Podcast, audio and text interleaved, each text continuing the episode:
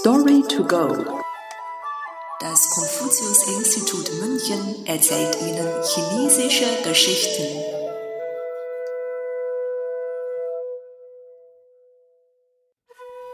Dorn im Rücken. Mang Zi Zai Bei. Die Geschichte stammt aus Han Shu, Biografie des Huo Guang. Text überarbeitet von Hao Wenchao.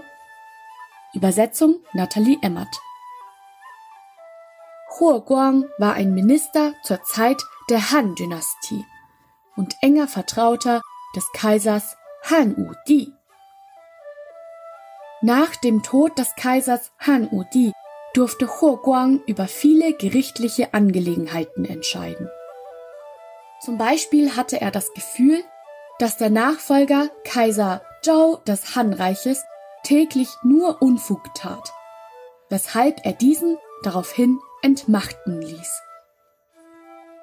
Nach Kaiser Zhao übernahm Kaiser Xuan die Macht im Han-Reich. Dieser hatte ebenfalls große Angst und Respekt vor Huo Guang. Während Opferzeremonien, in denen er mit Huo Guang im selben Wagen saß, war er so nervös, dass es sich für ihn anfühlte, als würden ihm viele kleine Dornen in den Rücken stechen. Im Chinesischen wird in dieser Redewendung für das Wort Dornen das Zeichen für die dünnen Dornen auf der Spreu verwendet. Heutzutage wird die Redewendung Dorn im Rücken verwendet, um eine Person zu beschreiben, die sich aus Angst und Bange angespannt oder unbehaglich fühlt.